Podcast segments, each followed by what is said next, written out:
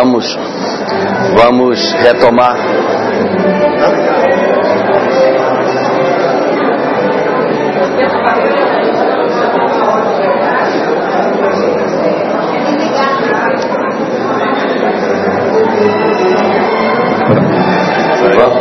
Vamos retomar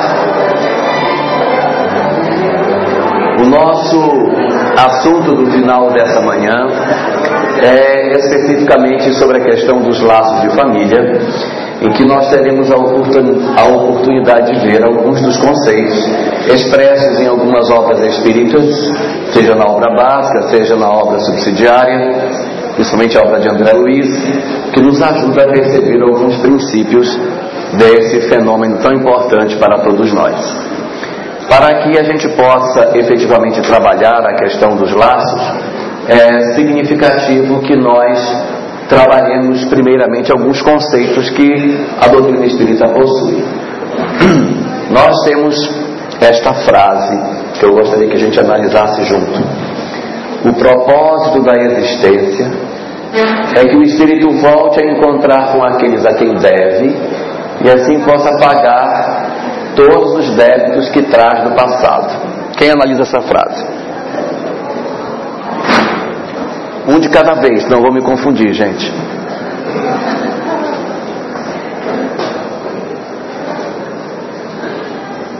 Dou-lhe uma. Dou-lhe duas. Dou-lhe três.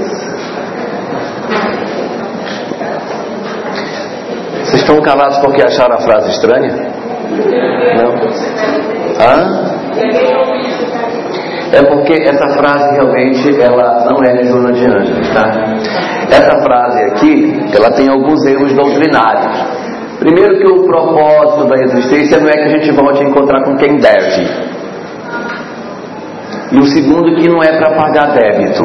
Se não deve, a gente não tem débito para pagar. E essa Joana aqui não é a outra. Essa aqui só tem um N mesmo e não tem acento, é minha vizinha, ela que fala isso. Então, isso aqui não tem nada a ver. Ah, o propósito da vida, na verdade, é a educação plena do espírito. Esse é que é o grande objetivo. Tudo que acontece conosco tem por objetivo a nossa educação plena.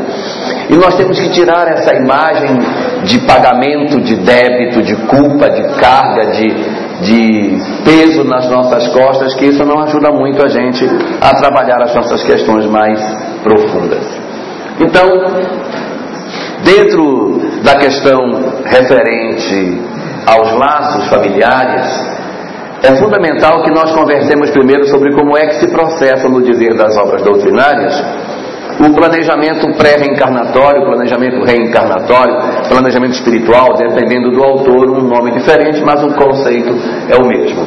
Então, no dizer dos Espíritos, após a chamada desencarnação, o Espírito chega ao plano espiritual e nessa chegada ao plano espiritual, nós nos apercebemos de determinadas questões referentes a nós, que às vezes, quando estávamos encarnados, não tínhamos essa compreensão. E frequentemente, isso não é sempre, mas frequentemente nos vem uma sensação de fracasso, porque a gente compara com o que poderia ter feito em relação ao que efetivamente fez, e isso então produz em nós um certo desconforto espiritual que nos impede a sensação da plena felicidade. Essa sensação de fracasso, ela produz em nós a percepção de que a gente não é tão feliz quanto poderia ser e que nós não soubemos aproveitar as oportunidades que a vida nos deu. O resultado disso é um desejo de retorno. O espírito, depois de um certo tempo no plano espiritual, a depender de cada um, um tempo maior ou menor, passa a experimentar o desejo da volta. Isso é uma regra geral, claro tem as suas exceções que a gente vê daqui a pouco. Mas esse desejo de voltar é o que geralmente acontece. E aí, em cima desse desejo da volta, é que começa a se dar o planejamento do retorno do espírito à vida corporal. Esse planejamento se dá fundamentalmente pela escolha das provas. Nós vamos retornar, então, as provas da próxima existência são escolhidas em função desse histórico que nós temos aqui em cima. essa vivência anterior, essa existência que trouxe algumas, alguns tropeços, algumas falhas, vai ser o direcionador das provas que nós iremos escolher na próxima existência. Então, dentro dessa dinâmica, entre as várias provas que nós escolhemos, a família é uma dessas provas. E aqui eu estou colocando prova não como sentido é, pejorativo de, de carga, de peso, mas é uma das experiências que nós iremos ter na vida para que a gente possa cumprir as nossas atividades, nossas tarefas. Nós temos que saber em que família efetivamente nós iremos renascer. E nesse processo da escolha da família, nós também trabalhamos algumas questões de doenças que são fruto dessas histórias mal sucedidas que nós arrastamos do ontem para cá. Toda essa dinâmica conjugada vai formar o nosso planejamento espiritual que vai garantir com que a gente retorne e aí começam algumas dificuldades para que a gente renasça. Que família? Que condição? Estamos preparados para as doenças que a gente vai ter, para os dramas que a gente vai viver, para, para aquilo que a vida vai pedir de nós em termos de necessidades para o nosso desenvolvimento? Definido esse passo, alinhadas essas questões, nós então fazemos um planejamento espiritual em si, as linhas que a gente vai trabalhar dentro desse planejamento. Então, trabalhamos a época provável do nosso renascimento, não necessariamente a data, mas a época, período em que a gente vai renascer. Qual é a nossa família de origem, ou seja, a família onde iremos nascer, pai e mãe, a família que nós iremos formar, esposa e filhos. Trabalhamos em cima disso é, também a questão do casamento. Vai casar? Sim ou não? Se sim, com quem? Também filhos. Vai ter filhos? Não. Se sim, quem? Se sim, quem serão esses espíritos? Que, que grau de escolaridade iremos ter? Que programação espiritual existe para a nossa escolaridade? Qual é a profissão que nós iremos exercer? Também um outro fator. Quais as doenças que provavelmente nós teremos durante a próxima existência, em função da história que nós trazemos das existências anteriores? Também as provas que a vida vai nos oferecer.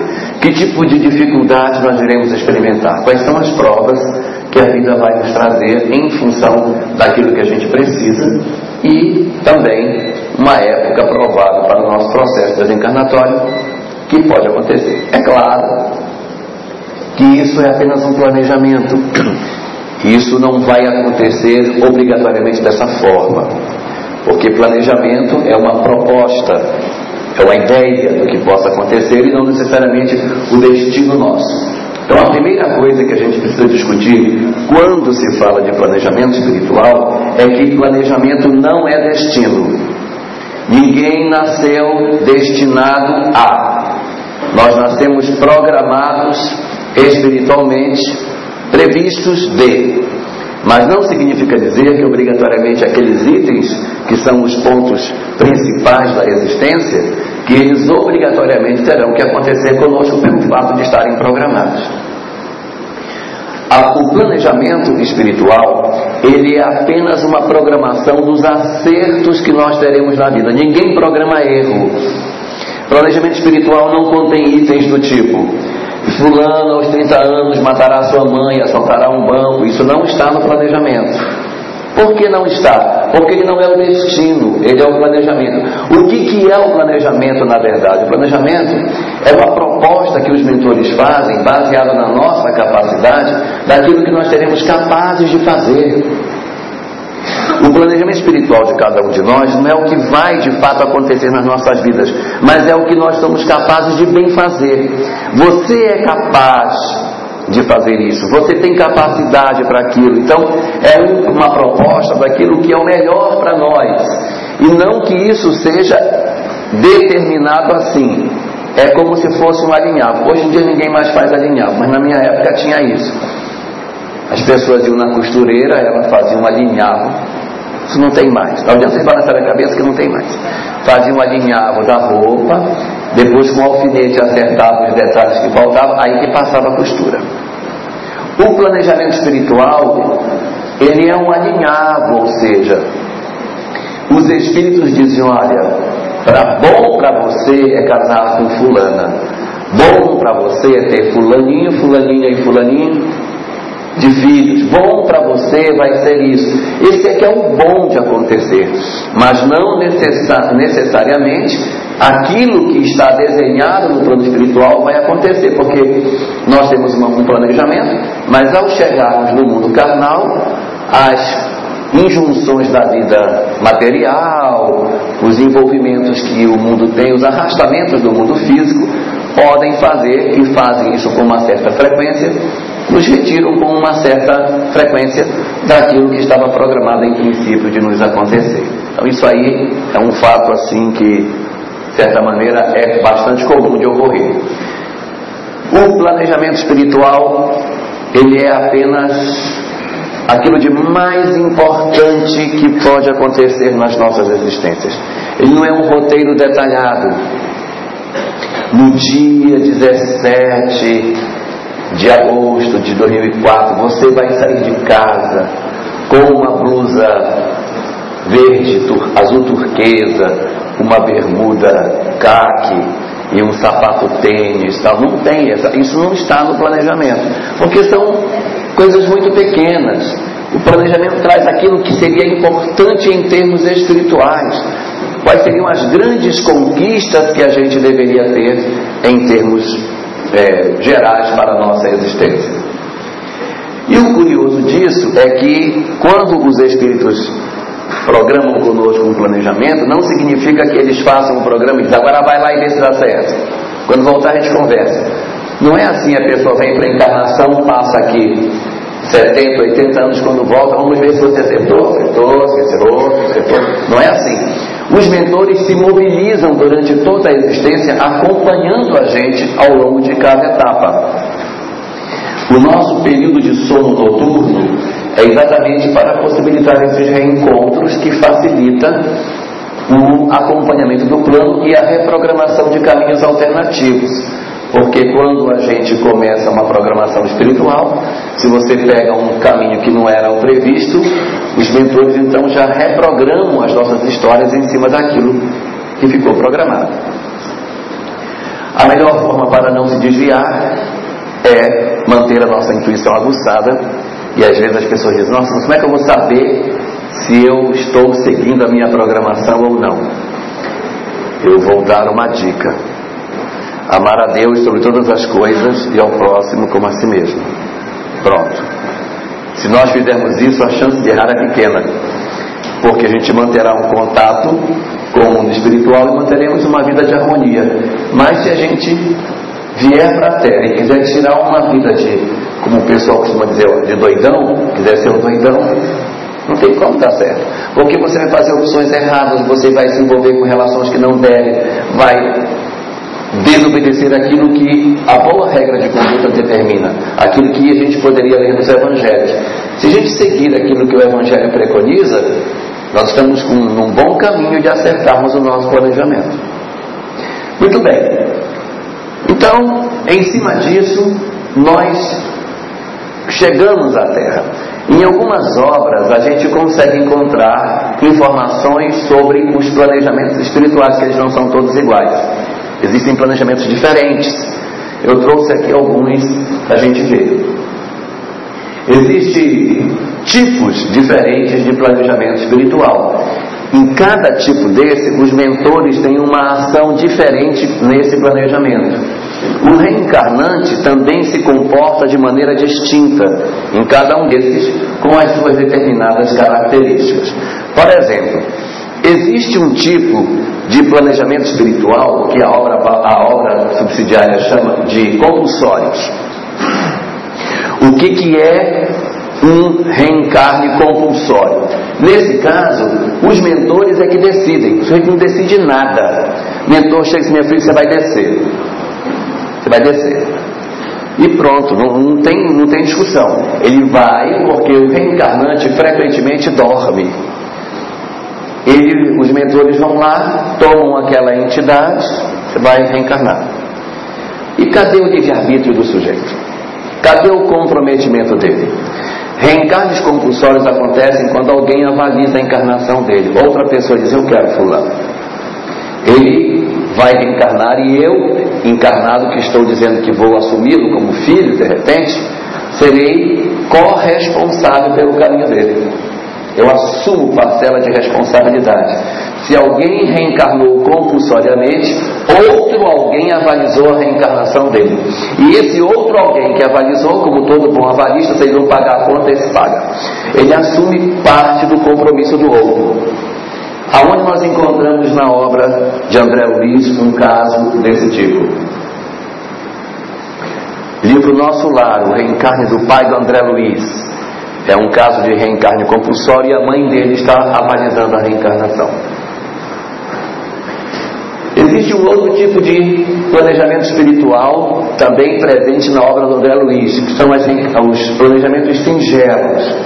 Como funciona esse tipo? Nesse caso, o espírito reencarnante não está no primeiro tipo, aonde os espíritos são complicados, problemáticos, difíceis, são entidades que se comprometeram muito, por isso estão adormecidas no plano espiritual. Nesse caso, são almas mais simples, almas sem grandes comprometimentos, e os mentores vêm e ditam: ó, você vai descer. A conversa já não é mais decidindo sem a participação do outro. O reencarnante não tem lá muito o que decidir, então o que ele faz? Ele acata, ele acolhe a decisão e ele volta. Não existe, da parte do reencarnante, questionamento sobre isso. No livro Entre a Terra e o Céu, nós temos um caso desse tipo, em que os mentores se reúnem. Se ele precisa reencarnar, vamos procurar uma família para ele. Eles vão, procuram o pai e a mãe, desdobra durante a noite, aceita fulano, aceita. Manda reencarnar. Pronto, está reencarnado. Não existe uma programação anterior, de antes de os pais renascerem. Esses, esses já são decisões que são tomadas após os pais terem nascido. É mais um que vem. A programação nem era essa. Estava programado para ter dois e depois uh, apareceu mais um, mais três. Né? Então, são as singelas. Nós temos outro tipo que são das almas comprometidas. Hum. São aqueles espíritos enrolados, problemáticos, cheios de culpas, mas não são como os primeiros. Esses comprometidos, eles têm muita coisa para resolver, são almas que têm muitos débitos, mas eles não estão adormecidos. Nesses casos, os mentores vêm e orientam: meu filho, bom para você é nascer em Juazeiro, você vai lá para Juazeiro. Aí, não, mas eu queria ir para Paris. Juazeiro. Você vai nascer em Juazeiro. Então vai nascer em Juazeiro. Aí ele vem para Juazeiro. Ah, eu queria queria tanto é, morar na Europa, viver da arte, tocar música clássica. Não. Você vai tocar para uma, uma escola de música em Juazeiro. Né? Então aí os mentores orientam. E o que faz o reencarnante? Ele agradece. Ai, muito obrigado, eu mereço isso mesmo. Não, não eu vou, não tem problema, eu faço. Eu faço. Eu sei que eu estou errado, eu sei que eu não mereço. Então, muito bem, não merece, então você vai. Vejam que ele, ele já tem uma um determinado nível de relação com a decisão. Mas nesse momento, ele não toma decisões efetivas. E, diferentemente das outras condições, já se analisa mais profundamente o reencarne. Você vai renascer, vai ter, vai fulano vai ser seu pai, fulano vai ser sua mãe. Já há uma amarração maior no planejamento reencarnatório. Por quê? Porque são almas que têm um comprometimento grande do passado.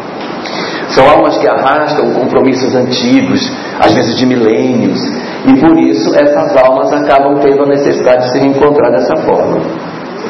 Um outro tipo que aparece também na obra de André Luiz são os trabalhadores. Como que se dá a questão dos trabalhadores? No caso dos trabalhadores, os mentores vêm e eles sugerem: olha, eu acho que seria bom. Você que sabe. Mas sugiro a você que dessa forma, acho que ele é bom. E o reencarnante, nessa hora, ele ainda opina, não, mas eu. Vocês já viram? Tem um caso desse na obra do, do irmão X, chama Alberto Oliveira, não é Almeida, é Alberto Oliveira. Alberto Oliveira é o o personagem da, do livro, que eles consultam no plano espiritual uma ficha do sujeito que iria reencarnar, chama A Ficha o nome da mensagem. Aí ele faz um pedido para, para os espíritos que trabalham com a reencarnação, que ele era uma alma endividada, então ele queria nascer cego, surdo, mudo, leproso, doente mental, órfão de mãe, órfão de pai, ser abandonado embaixo de uma ponte, viver da caridade pública. Mas ele faz porque ele era uma alma comprometida e tal. Aí os mentores assim, é, processo negado, mas aprovado para ser médio. Não, médio é muito pouco. Não, você vai ser médio, vai nascer normal, não vai ter problema de saúde nenhum. Aos 30 anos vai conhecer doutrina espírita, vai trabalhar e vai dar passe duas vezes por semana. Está muito fraco. Não, meu filho, faça isso que está bom. E ele reencarna para ser médium na casa espírita plenamente saudável, sem nenhuma das mazelas que ele queria. E ele acaba abandonando a tarefa. Isso é uma mensagem que tem. Os trabalhadores, eles opinam nesse processo. A gente pode encontrar isso no livro Missionários da Luz, o reencarne do Sigismundo, que ali é o reencarne de um trabalhador. Aqui nós temos uma detalhada programação cheia de misericórdia e trabalho. Então aí quando vai fazer a programação, a pessoa tem uma série de débitos, mas muitos dos débitos não se manifestam. Aí não vai ter, porque como você prestar um serviço, essa doença não vai se manifestar, pelo menos em princípio. Ainda que o perispírito esteja maculado, você renasce com, ainda que a matriz esteja com problema, impede-se a manifestação energética do perispírito no corpo e a pessoa nasce com o corpo sadio, apesar da matriz doente. Se esse indivíduo não se corrigir emocionalmente, a matriz doentia amanhã pode vir a contaminar o corpo físico e a doença que ele foi poupado no início pode vir a eclodir mais à frente. São as chamadas predisposições mórbidas. Então, esses trabalhadores, que não precisam ser obrigatoriamente espíritas, mas os trabalhadores do bem, eles renascem com uma programação espiritual bem detalhada de tudo que vai acontecer e com uma série de misericórdias no seu planejamento por conta do trabalho que ele vai desempenhar. Daí a gente nasce mais sadio do que em princípio justificava ser, em função dos serviços feitos que irá realizar. Existem também nas obras espíritas é, reencarnações que são feitas por entidades da já isso? Existe. Essas reencarnações, é, os, as, entidades mais negativas programam essas reencarnações. O que elas não sabem é que elas que programam também estão sendo programadas, porque mais acima os mentores assistem. Os mentores também acompanham a movimentação desses indivíduos. E o reencarnante, quando vem para cá, eles também temem. Do mesmo jeito que a gente teme errar, eles temem acertar. Entendeu? Aí os mentores o que fazem? Reencarnam uma menina, gente boa, para ser a namorada dele e tirar o sujeito daquela condição de crime. E eles só reencarnam porque eles têm a chance de dar certo, por isso que eles vêm. Porque se essa entidade não tivesse a chance de acertar, não viria. Eles programam achando que ele vai errar, e como ele tem chance de dar certo, ele vem. E aí tenta se trabalhar para que ele consiga encontrar um caminho correto. Às vezes dá certo, às vezes não dá. Mas essas programações elas também acontecem. Da mesma maneira que, que os obsessores planejam desencarnes, planejam suicídios, planejam obsessões, eles planejam reencarnações. Só que, evidentemente, a gente está falando de um planejamento que acontece nessa camada aqui. Na camada de cima tem mentores que estão em cima atuando, planejando aquilo que os outros pensam que planejam. Então, nesse caso, Deus vai permitir a reencarnação quando ele percebe que nesse indivíduo que está sendo programado existe a possibilidade de mudança, aí ele pode vir. E nas obras espíritas também existe um outro tipo de reencarnação que são os servos fiéis. Os servos fiéis é diferente. O que fazem os mentores nessa hora, quando os servos fiéis vão reencarnar? Como, por exemplo, Francisco de Assis, uh, Alcione, Nessa hora, os mentores se comovem. Você vai, eu vou. E aí eles ficam emocionados de ver a alma iluminada descendo à terra, e aí, no caso, invertido com os compulsórios, quem decide é o reencarnante. É ele que diz: Eu vou nascer, eu vou ser de tal lugar, eu quero assim, porque ele tem autoridade para decidir sobre essas coisas. E nessa hora, nós encontramos, nesses casos, grandes lições. Nem todos eles estão anotados seus nomes no livro de história. Não sabemos quem são. Cito aqui o caso da. Aparece no livro Voltei do irmão Jacó, daquela professorinha rural. O, Jacó, que tinha sido espírita e trabalhador durante décadas, estava na praia se refazendo da desencarnação sem uma gotinha de luz nele, o corpinho dele escuro, tadinho está ali com os mentores esperando a hora de seguir para o plano espiritual. Quando ele vê vem chegando uma entidade luminosa, cercada de entidades angélicas, e ele fica vendo aquela, aquela entidade cheia de luz. Quem está vindo lá? Ah, professora rural. Professora primária. É um consolo para nós professores, né? De alguma forma a gente quer ter alguma coisa. Mas os planejamentos dentro da literatura espírita eles podem ser catalogados didaticamente nesses tipos. É lógico, como diz André Luiz, as reencarnações variam a infinito, então não dá para a gente dizer que esses são os únicos que existem, até porque isso é um, uma segmentação didática que se pode tirar das obras espíritas. O certo é que nós, quando renascemos, chegamos aqui na Terra para conviver, nós temos aqui o nosso eu, o nosso, a nossa individualidade, que naturalmente, por nós sermos uma sociedade, nós vamos conviver com pessoas e aí vamos interagir com outros que virão conviver com a gente. Essas pessoas, no princípio das nossas histórias, elas nos são absolutamente indiferentes. Vocês podem ver que esses indivíduos que se aproximam de nós no início das nossas histórias, eles nem gostam nem desgostam de nós, eles nos são indiferentes. À medida que você vai conviver, é que você vai criar laço ou de afinidade ou laço de rejeição, de desafeto com essas pessoas. Por exemplo, digamos que eu tenha convivido com algumas pessoas e desenvolvi um laço de afeto por um determinado indivíduo. Afinal de contas, gente simpático, a gente desenvolve aqui um laço de afeto com ele. E eu posso ter desenvolvido com outra pessoa um laço de desafeto. Como ele veio para conviver comigo, ele me era indiferente. Eu nem gostava e nem desgostava. Era a primeira vez que as almas se encontravam. Eu nunca tinha visto aquele, aquela, aquele companheiro, nunca vi. Então, para mim, não tinha nada. Então, ele veio indiferente. Depois de muitos anos de convivência, trabalhando junto, vivendo junto, seja na nossa casa, no ambiente de trabalho, no ambiente da casa espírita, você vai criar um laço. Ou vai criar um laço de afeto, ou vai criar um laço de desafeto.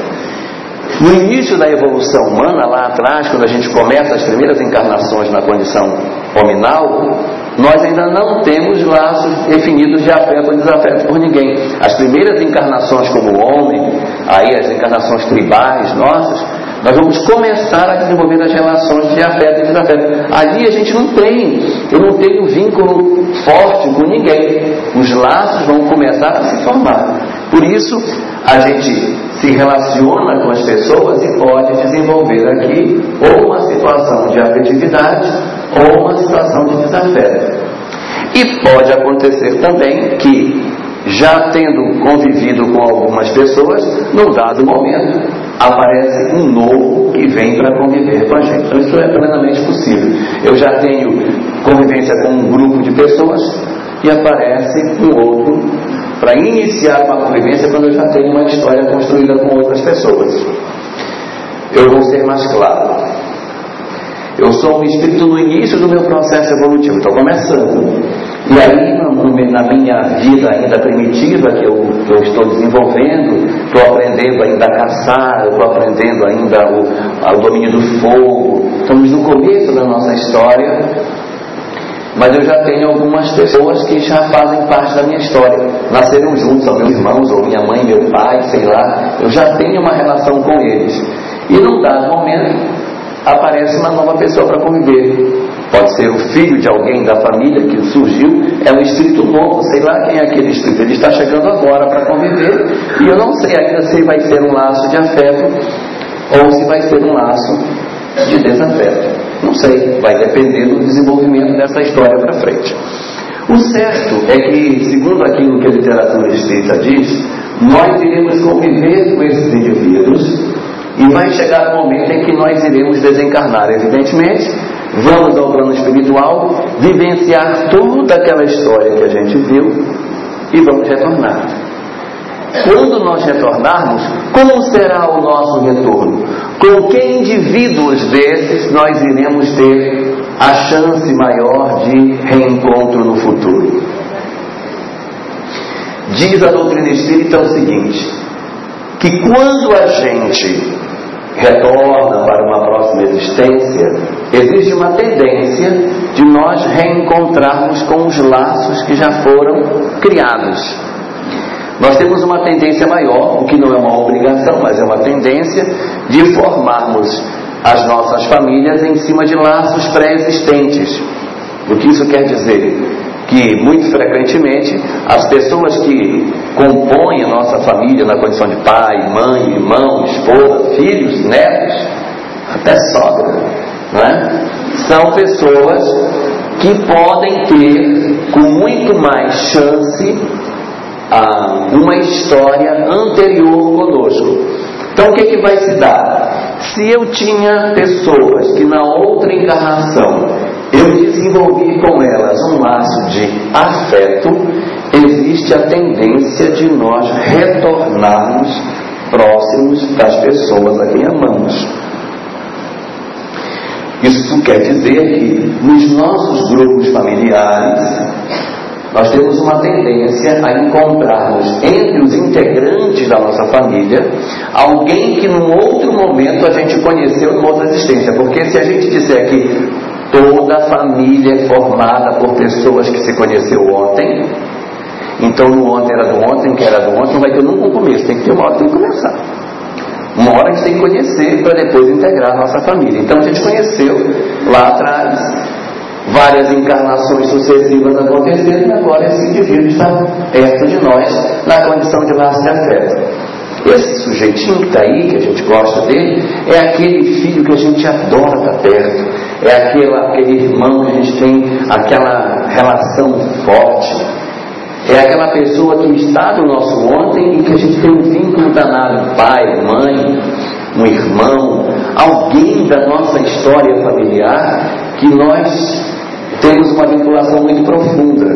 É a primeira pessoa para quem contamos um segredo. E a pessoa pensa, ah, você fala um negócio. E a gente confia naquela pessoa para falar. É porque ele é o nosso laço da fé. É a pessoa que a gente sente saudade quando a gente viaja. Puxa, cadê fulano, hein? Fulano se desse aqui, eu estava dando tanta falta. Puxa vida. E sente falta daquela pessoa da nossa equipe doméstica. Diz a doutrina espírita que essa situação caracteriza bastante razoavelmente as histórias de laços anteriores das reencarnações, que justifica, às vezes, a mulher engravida, saiu, eu engravidei, mas eu estou tão feliz com essa criança. Certamente o espírito amigo está vindo e ela já está feliz com aquela entidade que está vindo. O pai empolgado com o menino que vai nascer. Isso são situações bem características de laço de afeto. Mas pode acontecer também de nós termos na nossa família os laços de desafeto. Vale a Deus. De onde vem isso? De histórias mal resolvidas. De histórias mal resolvidas. Porque aquilo que eu não resolvi bem no passado, e às vezes a gente, quando estava encarnado, dizia, mas eu faço é assim, eu faço mesmo. Porque comigo eu falo, eu piso é na goela mesmo. E a gente diz que faz e faz. Perturba, implica, espizinha, faz pequeninas vinganças.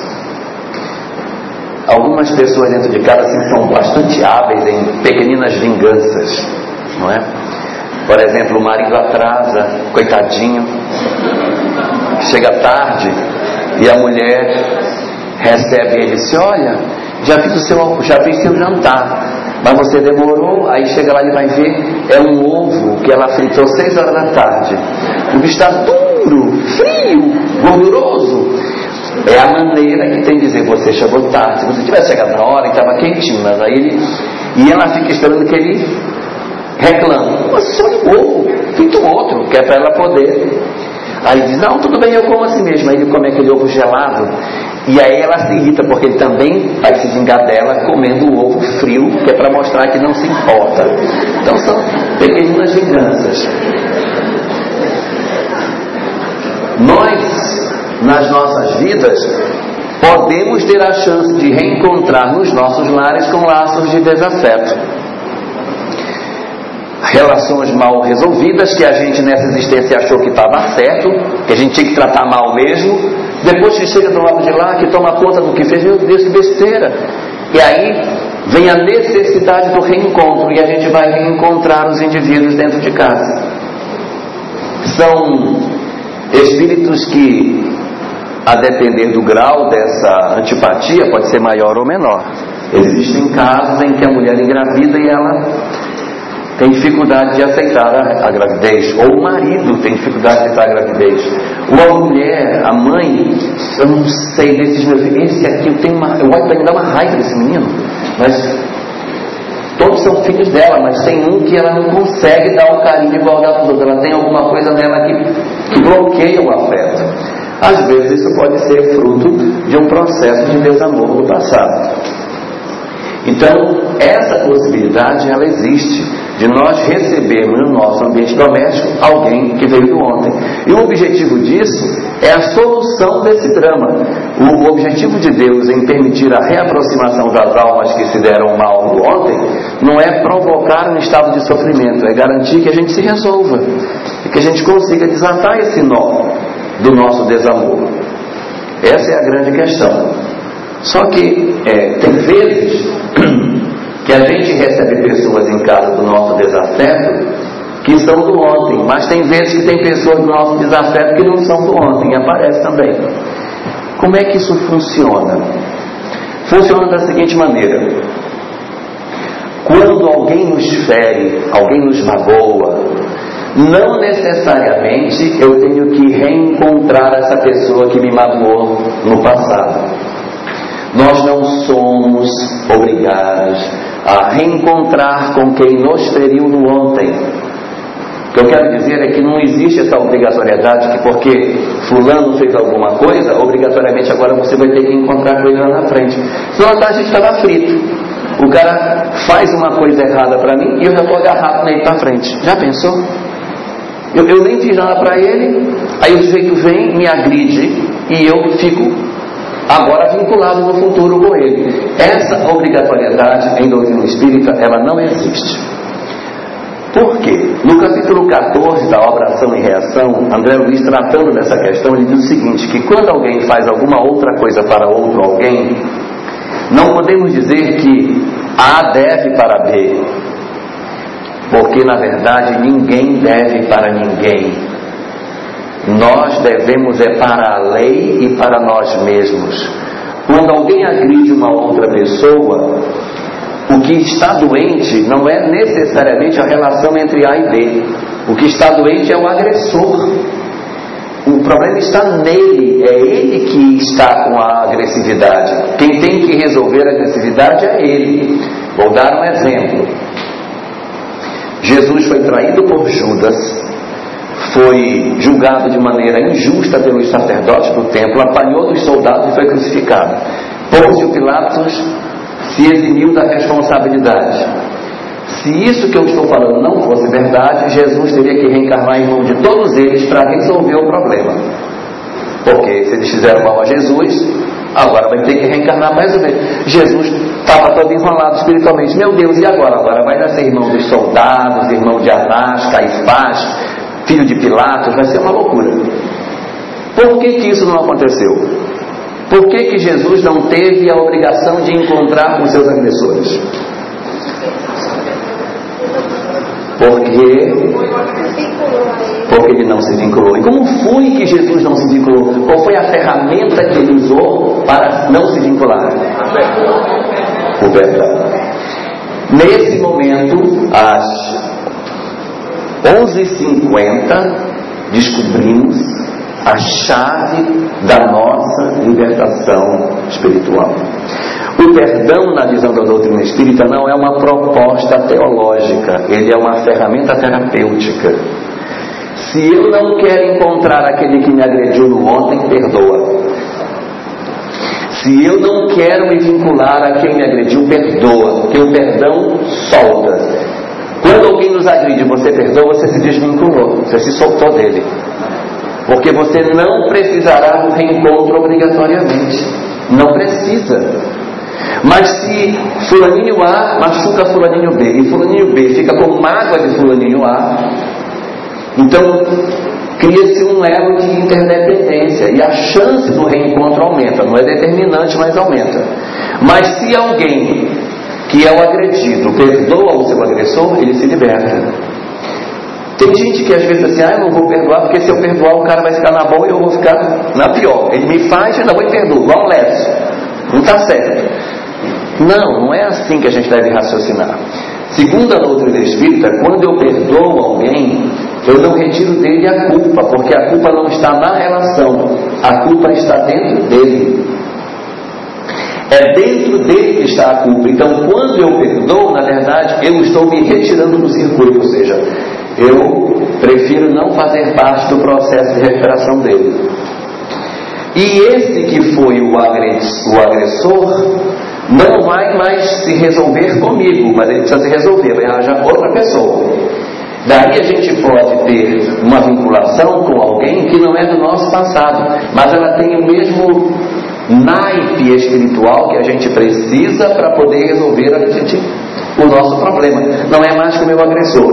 Colocar um caso prático. Eu tenho um marido violento que agride, agride, é violento e tal, e a esposa nossa fica numa situação super difícil. Desencarnou ela perdoa o marido. Se liberou dela, está liberada. Mas ele que tem a, a, a matriz da violência precisa se resolver. Mas não vai ser com ela. Necessariamente não vai ser com ela. Então ele vai encontrar uma outra pessoa com quem se resolver. A outra pessoa com quem ele pode se resolver vai ser um espírito que talvez ele nem conheça.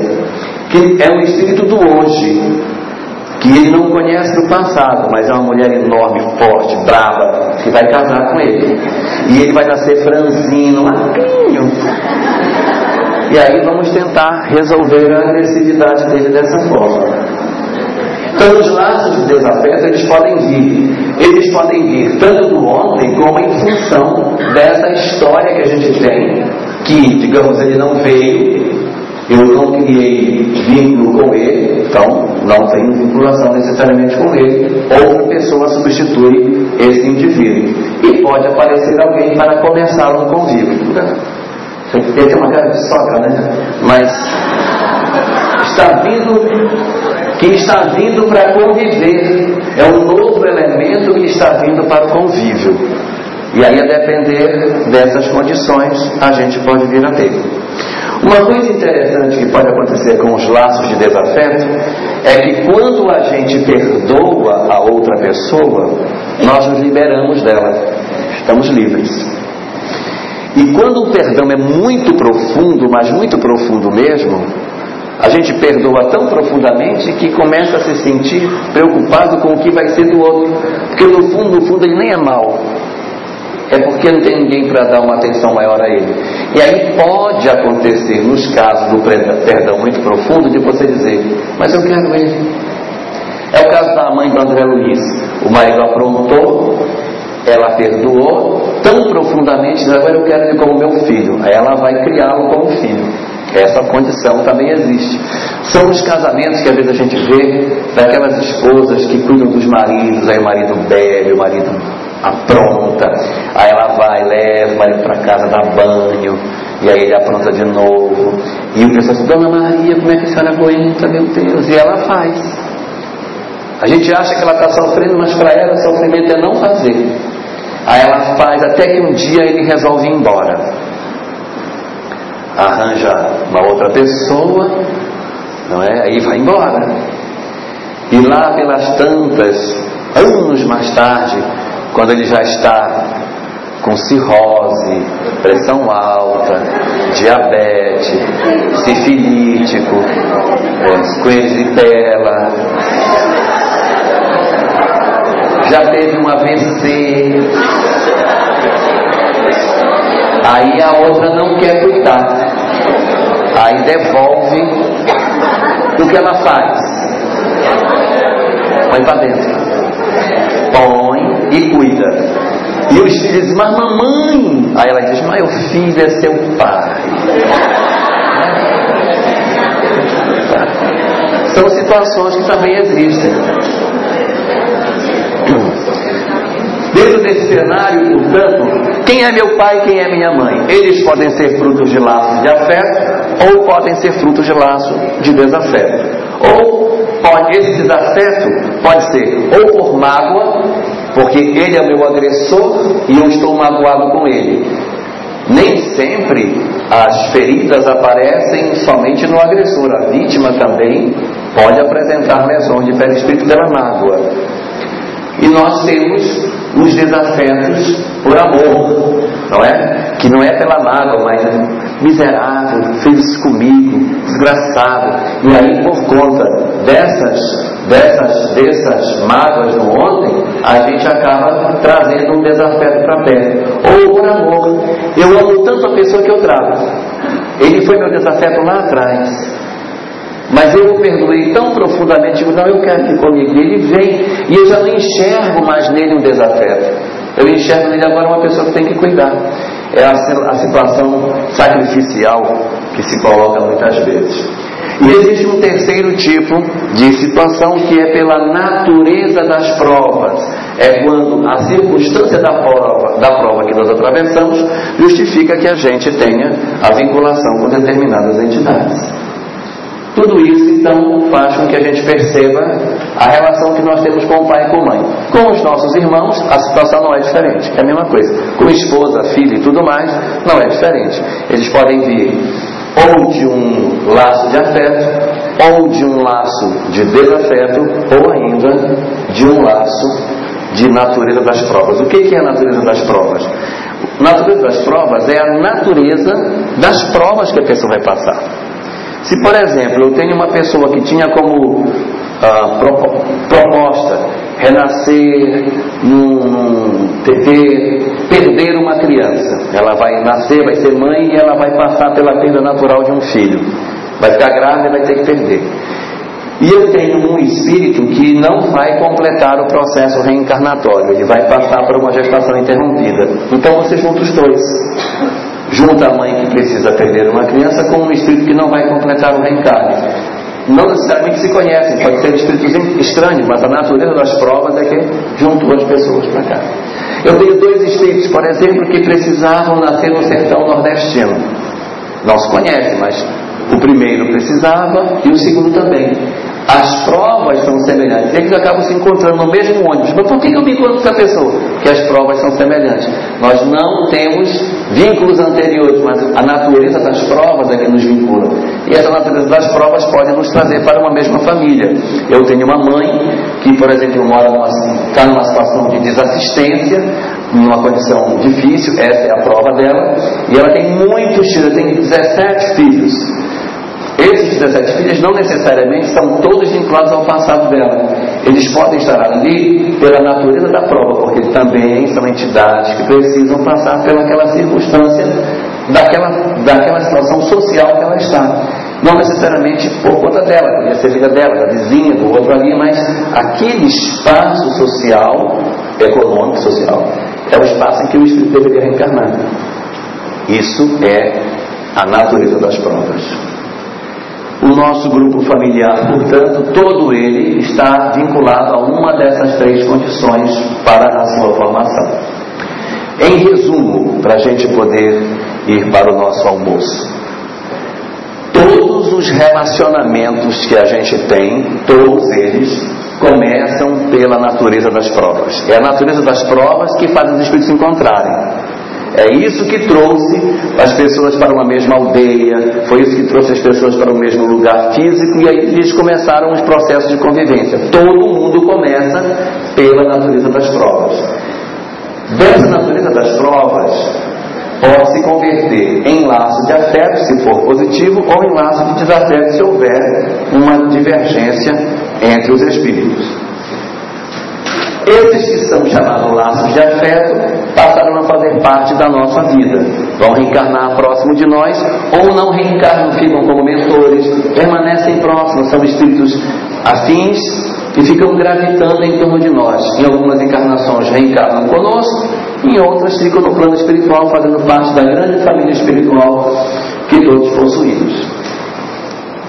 Segundo aquilo que André Luiz diz, ninguém deve para ninguém, nós não devemos para os outros, se nós devemos é para a lei e para nós mesmos, então é cada um carrega em si a extensão de suas culpas, sem a necessidade obrigatória do reencontro com o outro. A chave da libertação está aqui.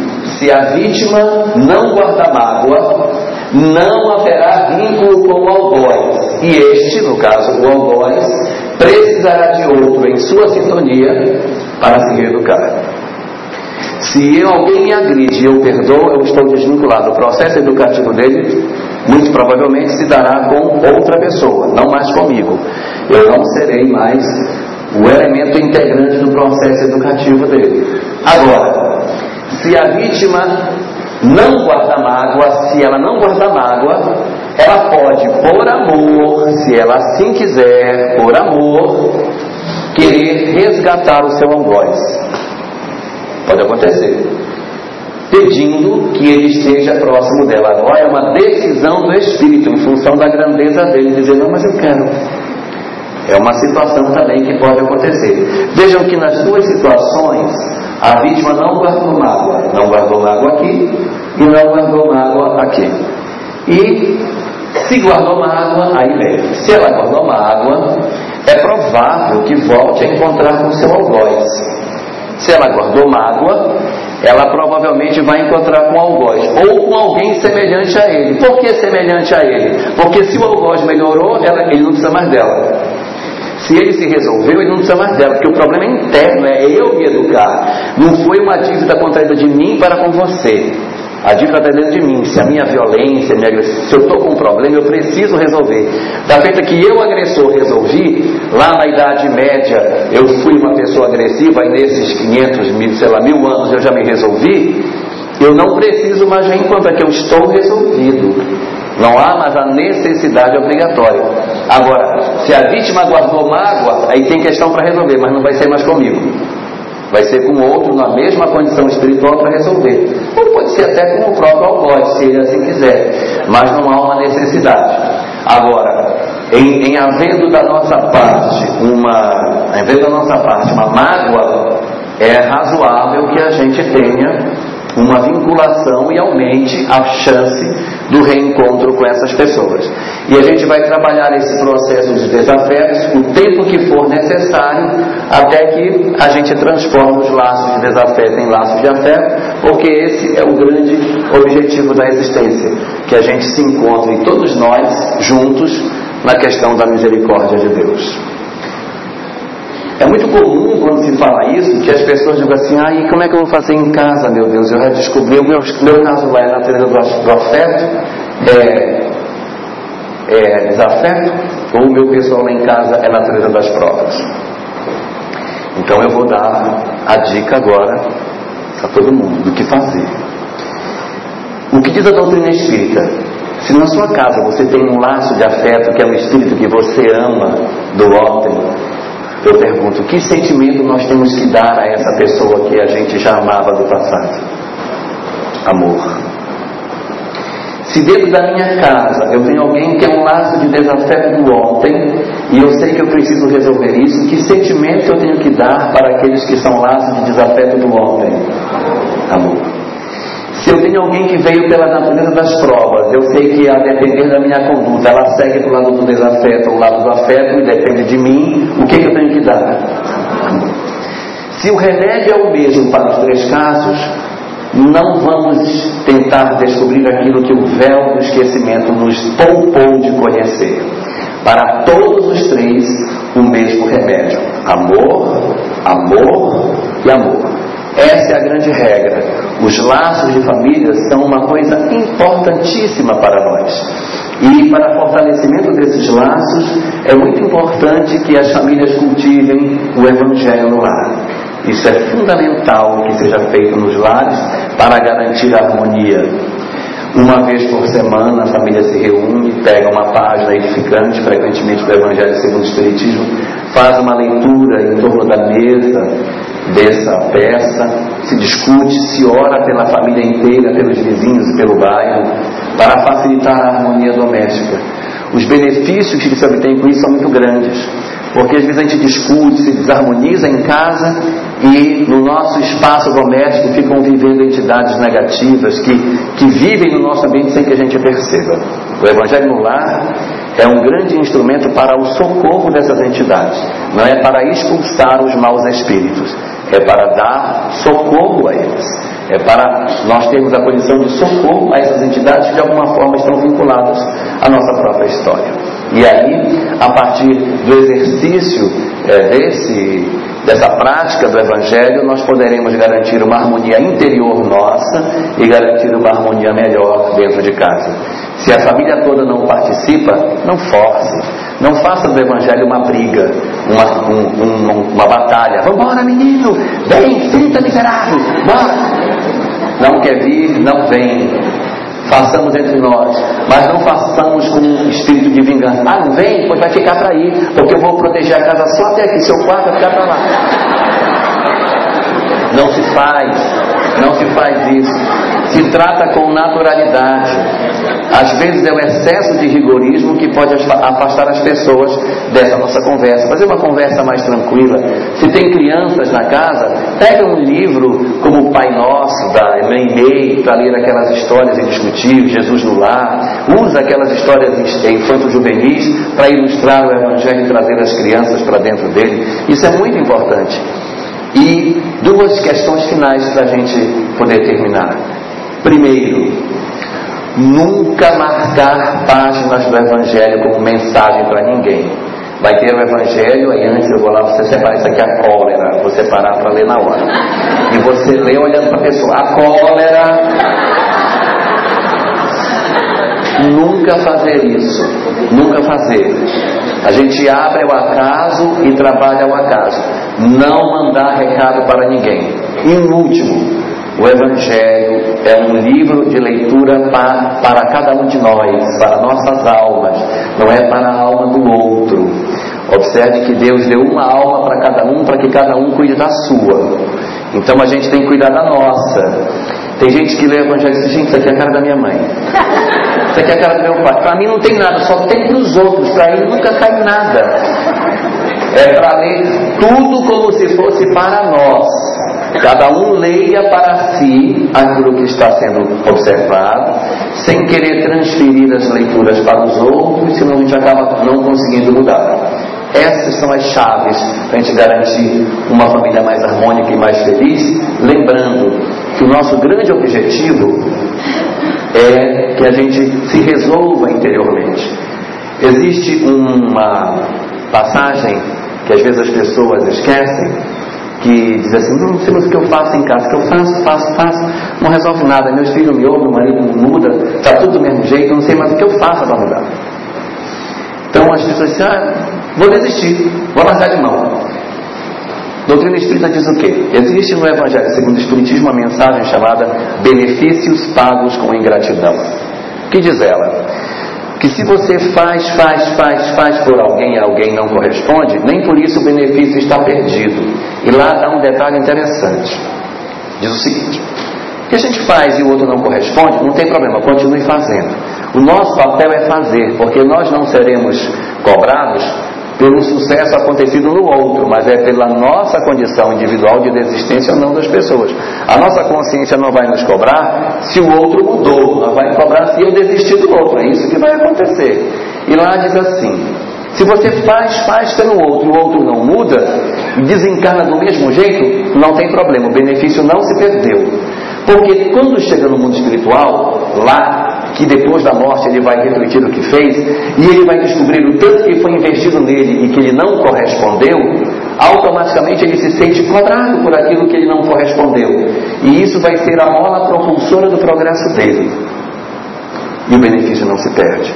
Se ao contrário, a gente se cansa de, ah, larga esse miserável lá, isso aí não tem mais, isso aí não tem mais jeito. Isso aí é a negação do princípio espírita. Esse não tem mais cura.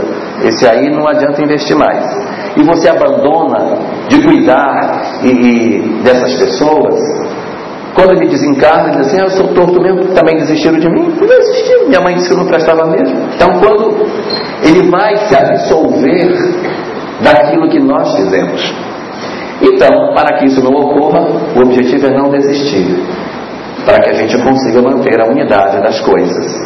Não desistir não é violentar os outros, não é constranger as pessoas a seguir na nossa cartilha. Não desistir é sempre dizer ao outro que nós estamos à disposição, é se colocar à disposição, é ajudar naquilo que for necessário para que ele não sinta que está sozinho. Não é compactuar, mas é garantir que nós sejamos tão felizes quanto a gente consiga ser dentro da programação espiritual que cada um de nós recebeu. Gente, uma boa tarde para todos nós. Que Deus abençoe.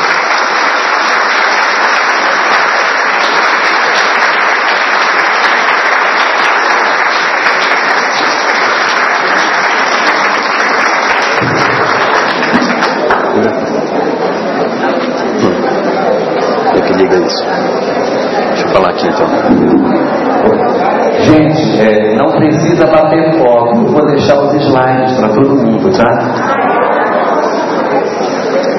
Teremos agora o intervalo do almoço, retornamos às 14 horas.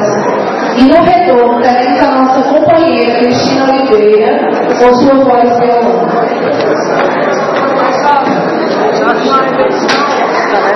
Brilhante. obrigado. Fantástico. Obrigado. Parece que tudo que estava a dúvida, você contemplou. Só, só precisa uma dúvida para você. Diga. Naquele slide lá que você falou lá do, das almas singelas. Você falou que está falando da programação, a pessoa precisa reencarnar e vem. E eu que vou receber, já estou aqui. Não sou consultada. É, durante o sono. Ah. Ele chama os pais, eu até falei, você chama e diz: